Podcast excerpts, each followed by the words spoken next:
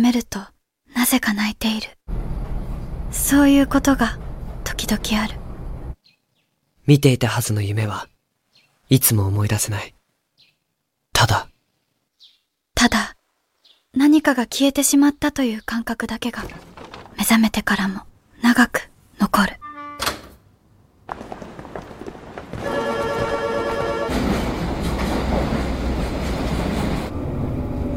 ずっと何かを、誰かを探している。そういう気持ちに取りつかれたのは、多分、あの日から。あの日、星が降った日、それはまるで、まるで、夢の景色のように、ただひたすらに、美しい眺めだった。ああ 10월 4일 수요일 FM 영화 음악 시작하겠습니다. 저는 김세윤이고요. 오늘 오프닝은 애니메이션 너의 이름은 의 오프닝 장면 영화에서 그대로 들려드렸습니다. 이런 나레이션으로 시작하죠. 미츠하고 타키가 한마디씩 서로 다른 공간에서 이런 나레이션을 하고 있습니다.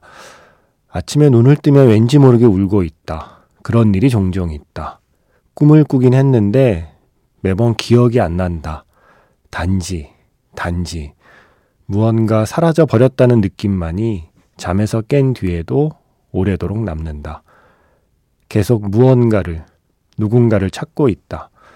그런 기분에 휩싸이게 된 건 아마도 그날부터, 그날, 별들이 무수히 쏟아지던 날, 그것은 마치, 마치, 꿈속의 풍경처럼 그저 한없이 아름다운 광경이었다. 라는 미짜와 타키의 나레이션이 끝나면 바로 이 노래가 이어집니다. 레드임프스의 드림 랜턴, 꿈의 등불이라는 노래죠. 바로 그날이요. 예. 그런 이상한 기분에 휩싸이게 된 건 아마도 그날부터라고 했잖아요. 별들이 무수히 쏟아지던 날.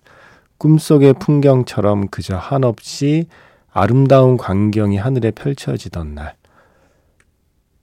그게 바로 2013년 10월 4일로 영화 속에 설정이 되어 있죠. 나중에 밝혀지잖아요. 1200년을 주기로 태양을 도는 티아마트 해성. 지구에 가장 근접한 게 2013년 10월. 해성의 핵이 갈라질 거라고는 아무도 예측 못했지. 깨진 그 일부가 운석이 되어서 일본에 낙하. 마침 가을 축제 날 저녁 8시 42분. 주민의 3분의 1, 500명 이상이 사망. 그래서 지금 이또모리에는 아무도 살지 않는데 라는 이야기 끝에 사라진 마을 이토모리라고 하는 책자를 펼치면 크게 숫자가 써 있어요. 2013년 10월 4일. 어, 별들이 무수히 쏟아지던 날 그 수많은 별 중에 하나가 그 수많은 덩어리 중에 하나가 이토모리 마을에 떨어지면서 커다란 참사가 일어났다라는 어떤 설명이 영화 속에 나옵니다. 그 참사를 막아보려는 타키와 미치하의 노력이 영화 후반부에 펼쳐지는 이야기죠. 너의 이름은 10월 4일이라는 날이 뭐 실제로 우리 현실에서는 큰 의미가 없는 날일 수도 있지만 어, 영화 속 세계에서는 이렇게 누군가의 운명을 바꾼 엄청나게 중요한 날이 되기도 합니다. 2013년 10월 4일 영화 너의 이름은의 그 10월 4일을 오늘 하루쯤 떠올려 보면 어떨까 하는 마음에 이 작품의 그 아름다운 오프닝 장면을 들려드렸습니다. 오프닝 처음 볼 때만 해도 와 역시 신가의 마코토 감독 하늘을 정말 잘 그려. 역시 구름의 장인이야. 별 너무 멋있어. 어 뭐야 별똥별인가? 뭐 이러면서 우리가 보고 있었죠. 그게 사실은 거대한 참사를 일으키는 그런 운석이라는 거를 그때는 미처 알지 못한 채 우리는 감탄하면서 보았던 바로 그 오프닝이었습니다. 연휴 잘 보내셨나요? 연휴 동안에 최고의 영화 삽입곡 50곡 5일 동안 닷새 동안 한 곡 한 곡 들려드렸고요. 오늘 오랜만에 영화 장면으로 시작해봤습니다. 문자번호 샵 8000번이고요. 짧은 건 50원, 긴 건 100원의 추가 정보 이용료가 붙습니다. 스마트 라디오 미니, 미니 어플은 무료이고요. MBC 홈페이지 라디오에 FM 영화 음악 페이지에 글을 남기시거나 아니면 카카오톡 채널 FM 영화 음악으로도 사연과 신청곡 남겨주시면 됩니다. 이 노래가 clean 버전만 등록이 되어 있네요. MBC 자료실에. 지난번에도 제가 이 버전으로 틀었었나요? 어, 새벽이라 FM 영화 음악은 청소년 보호 시간대가 아니라서 clean 버전 아니어도 방송해 드릴 수 있는데 지금 MBC 자료실에 이 버전만 등록이 되어 있어서 clean 버전으로 틀었습니다. 자, 다음에는 네, clean 버전 아닌 걸로. 이게 또 clean 버전 아니어야 이 느낌이 확 살거든요. 그때는 좀 다른 버전을 준비해 볼게요. Just Look Up. 아리아나 그란데와 키드 커디가 함께 했습니다. 영화 Look Up에 음, 뭐라 그럴까요? 난데없이 등장한 감미로운 노래. 그냥 웃긴 노래가 나올 줄 알았는데 노래 퀄리티가 너무 좋아서 다들 깜짝 놀라지 않았나요? Just Look Up. 가사는 너무 가사 한번 찾아보세요. 예. 가사는 정말 코미디 영화에 딱 어울리는 가사인데 멜로디가 너무 감미로워서 이거 중독성이 있는 노래입니다. Just Up. 음, 지구를 향해 다가오는 거대한 소행성에 대한 이야기. 거대한 소행성에 대처하는 인간들의 자세. 각양각색의 자세들. 무엇보다 정말 속 터지는 정치인들. 영화긴 한데 현실이어도 아마 크게 다르지 않을 거라는 생각에 더 속 터지는 정치인들이 나왔던 영화죠. Look Up. 뭐 너의 이름은 하고는 조금 다르지만 네. 그냥 갑자기 생각이 나서 들려드려 봤습니다. 어, 연휴 기간에 좀 룩업 하셨나요? 하늘의 달 좀 보셨나요? 제가 있는 곳은 하늘이 좀 맑아서 연휴 기간에 보름달 여러 번 봤어요.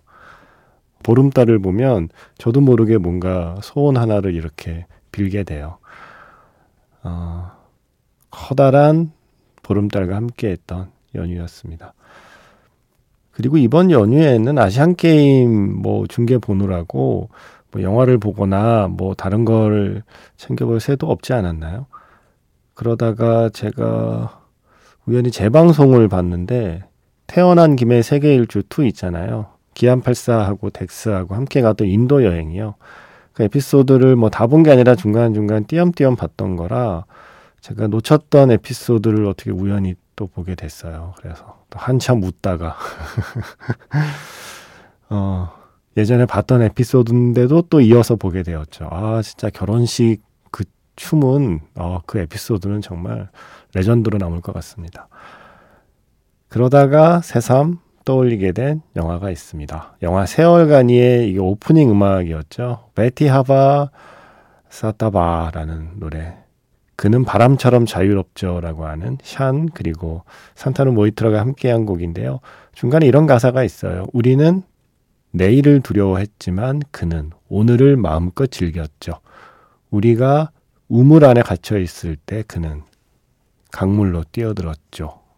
라고 하는 가사를 가진 영화 세 얼간이의 오프닝송 준비했습니다. 두 곡 듣고 왔습니다. 먼저 영화 세 얼간이에서 बहती हवा सा था वो 그는 바람처럼 자유롭죠. 샨 그리고 산타누 모이트라가 함께한 노래였고요. 이어서 지금 들려드린 곡은 영화 엘리멘탈 애니메이션 엘리멘탈에서 라우브의 Steal The Show였습니다.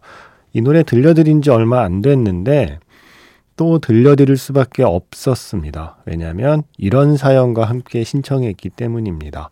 임효섭 씨, 얼마 전에 소개팅 한다는 소식을 제가 전해드렸죠? 소개팅 후기가 올라왔습니다. 아, 설레. 소개팅을 하게 된 여성분과 처음 만난 날 밥을 먹고 극장에 가서 베니스 유령 살인 사건을 보기로 했었는데 이날 상영 시간대가 맞지 않아서 엘리멘탈을 보았어요. 정말 재밌게 보았고요. 영화 보고 나서 카페에서 이 좋은 작품을 왜 이제서야 보았냐며 서로 작품에 대해서 많은 이야기를 나누었습니다. 아, 그때 소개팅 하는 그 상대 여성분도 영화 좋아한다고 말씀하셨던 기억이 나요. 영화 보고 나서 할 얘기가 많은 작품이었나 봐요. 어, 그리고 나서 베니스 유령 살인 사건은 개봉한 지 얼마 되지도 않은 것 같은데 왜 이렇게 상영 시간대가 줄어들었냐며 그런 이야기를 하다가 영화관 어플을 살펴보았는데 하늘이 저를 도우셨는지 저와 소개팅을 한 그 여성분도 원했던 딱 그 상영 시간대에 베니스 유령 살인 사건 상영이 있길래 자연스럽게 다음 만남 일정을 잡았고 퇴근하고 또 같이 영화 보고 치맥도 한잔 했습니다. 오, 좋다, 좋다. 그러고 나서 부산 국제영화제도 같이 가기로 하였는데 이것도 하늘이 저를 도와주신 건지 5분 만에 매진되었던 작품을 광클해서 아, 취소표가 나왔나 봐요. 광클해서 예매에 성공해서 이번 주말에 부산 국제영화제도 같이 가기로 하였습니다. 지금은 말도 서로 편하게 하면서 지내고 있고요. 방송에서 많은 분들이 응원해 주신 덕분에 현재까지 잘 풀리고 있는 것 같고 앞으로도 계속 좋은 만남이 이어졌으면 합니다. 신청곡은 엘리멘탈에서 라우브의 Steal The Show입니다. 이거 어떻게 안 틀어드립니까? 틀어드려야죠. 갑자기 예전에 예전 일본 영화 중에 전차남이라는 영화가 생각이 나요. 그 기억하시는 분 있죠? 전차남. 네. 아, 수많은 사람들이 그 주인공의 만남과 연애를 응원하며 코치했던 그 영화. 그 영화 재밌었는데 갑자기 전차남에 제가 출연하고 있는 느낌이 갑자기 들면서 네. 부산국제영화제 다녀오시면 또 후기를 올려주시면 고맙겠습니다. 바로 오늘 10월 4일이 부산국제영화제 개막하는 날이잖아요. 김동철 씨, 부산국제영화제들은 많이들 가십니까? 저는 예매 폭망. 하지만 또 좌석 남는 영화 그냥 골랐다가 괜찮은 영화 발견하는 재미. 그게 또 영화제의 묘미죠. 라고 올려주셨습니다. 압력, 압력. 좋은 영화 만나는 행운을 누리시기 바라고요. 김현우 씨는 음, 부산 영화제마저 혼영하려니 혼자 영화를 보려니 많이 허전하네요. 같이 가고 싶은 사람은 연락이 안 되고 영화 나비잠 엔딩곡 신청합니다 하셨습니다. 아, 아 제가 눈치 없이 김현우 씨는 지금 혼자 부산영화제 가야 돼서 이렇게 쓸쓸해하고 계시네. 눈치 없이 제가 너무 이묘섭 씨의 사연에 너무 흥분했네요. 음. 그런데요, 살다 보면 혼자 있는 능력은 코어 근육 같은 거라고 생각해요. 반드시 필요한 능력. 우리가 코어 근육이 없으면 안 되잖아요. 그래서 혼영하는 시간은 플랭크 하는 시간이라고 생각합니다. 예. 이게, 이게 위로야, 뭐야. 네. 혼자 있는 능력을 키우기 위한 플랭크 같은 것. 네. 그게 혼영이 아닐까. 예, 혼자 그렇게 생각해 봅니다. 화이팅! 예. 재밌는 영화 만나기를 바라면서 영화 나비잠의 엔딩곡 네즈마나미의 아침놀 속에서 준비해 놓았고요. 그리고 이지연 씨의 추석 사연 또 소개해 드릴게요. 이분은 미국에 계신 분인데 미국 극장 체인에서 아이유의 올림픽 주경기장 콘서트 그게 지금 국내에서도 상영하고 있죠. 아이유 콘서트 더 골든 아워라는 제목으로 그 콘서트 필름을 상영해 준다는 걸 알게 되셨대요. 그래서 당장 예매하고 극장으로 갔네요. 너무나도 많은 볼거리는 물론이려니와 두말하면 입 아픈 아이유의 노래와 퍼포먼스. 제가 마치 올림픽 주경기장에 있는 듯한 느낌으로 콘서트 실황을 볼 수 있었습니다. 큰 스크린으로 보길 너무 잘했다고 생각했어요. 관이 크진 않았지만 상영관이 거의 다 찼고요. 그 중에 한국인은 저 혼자였던 것 같아요. 우와. 한국인이 전 오히려 많을 줄 알았는데 역시 아이유 씨 글로벌 하군요. 예, 한국인은 저 혼자였던 것 같고 나머지는 다 외국 관객들이 상영관을 채우고 있었나 봐요. 극장에서 노래를 들으니 가사가 더 또렷하게 귀에 꽂히는데 마음에 와닿는 가사들이 많아서 중간중간 눈물도 났습니다.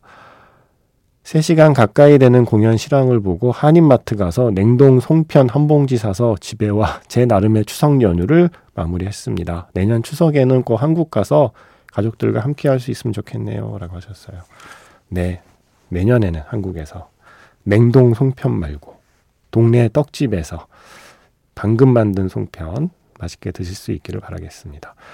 신청하신 곡 아이유의 무릎 준비했고요. 아이유 콘서트 더 골든아워에 나왔던 곡이죠. 라이브 버전은 없어서 예, 앨범 버전으로 준비했고요. 스튜디오 앨범 버전으로 그 전에 혼자 부산국제영화제 가시는 김현우 씨의 코어 근육 향상을 응원하면서 영화 나비잠의 엔딩곡 아침놀 속에서 먼저 듣겠습니다.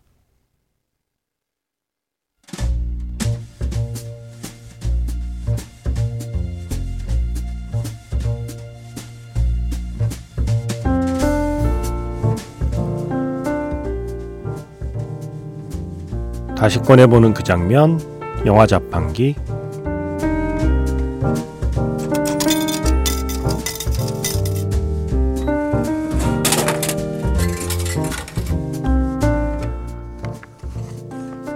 다시 꺼내보는 그 장면, 영화 자판기. 제가 오늘 자판기에서 뽑은 영화의 장면은요, 영화 소울메이트의 한 장면입니다.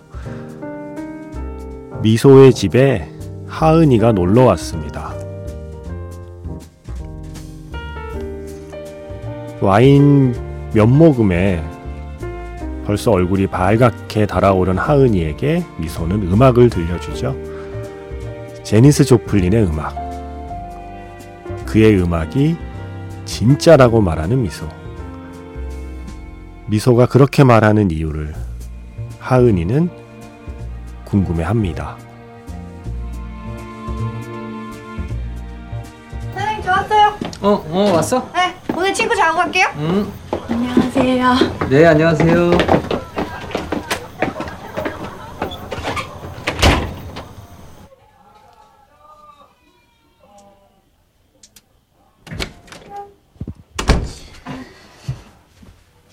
그림이 유치하지.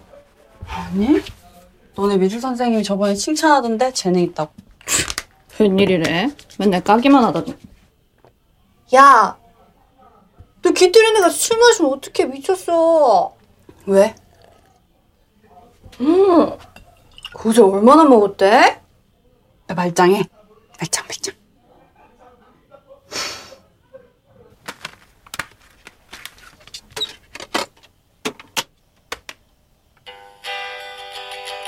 벌써 빨개졌다.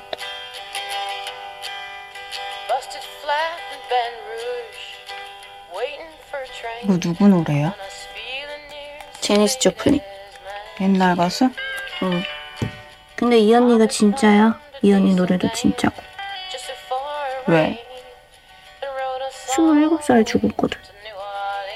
그게 진짜인 거랑 무슨 상관인데?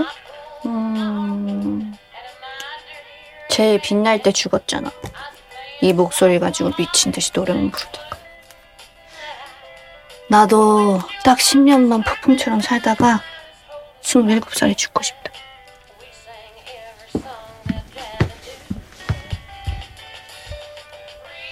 너 죽으면 난. 넌 100살까지 살아야지. 내 멋까지.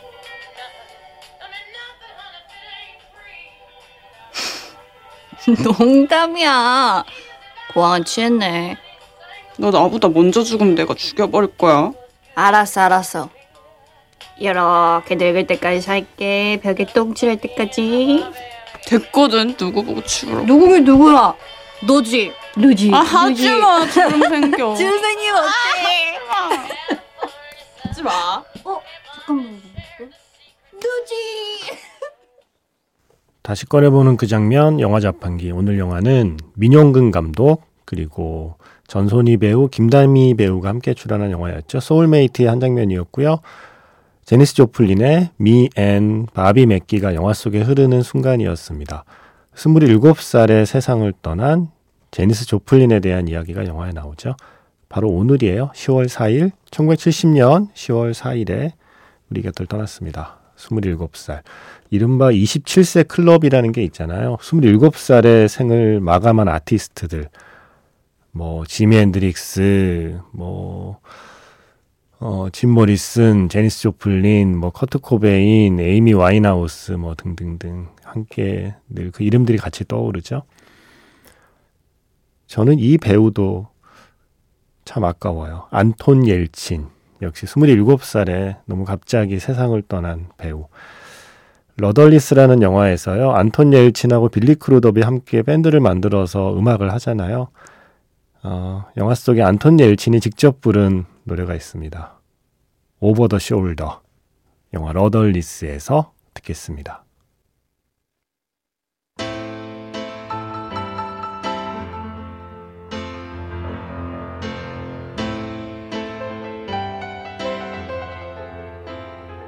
Well, you're the grand wine. Have you noticed? 러덜리스에서 영화 속의 밴드 러덜리스의 Over the Shoulder였고요. 이어서 슈퍼소닉 다큐멘터리에서 Back in Anger 오아시스의 노래였습니다.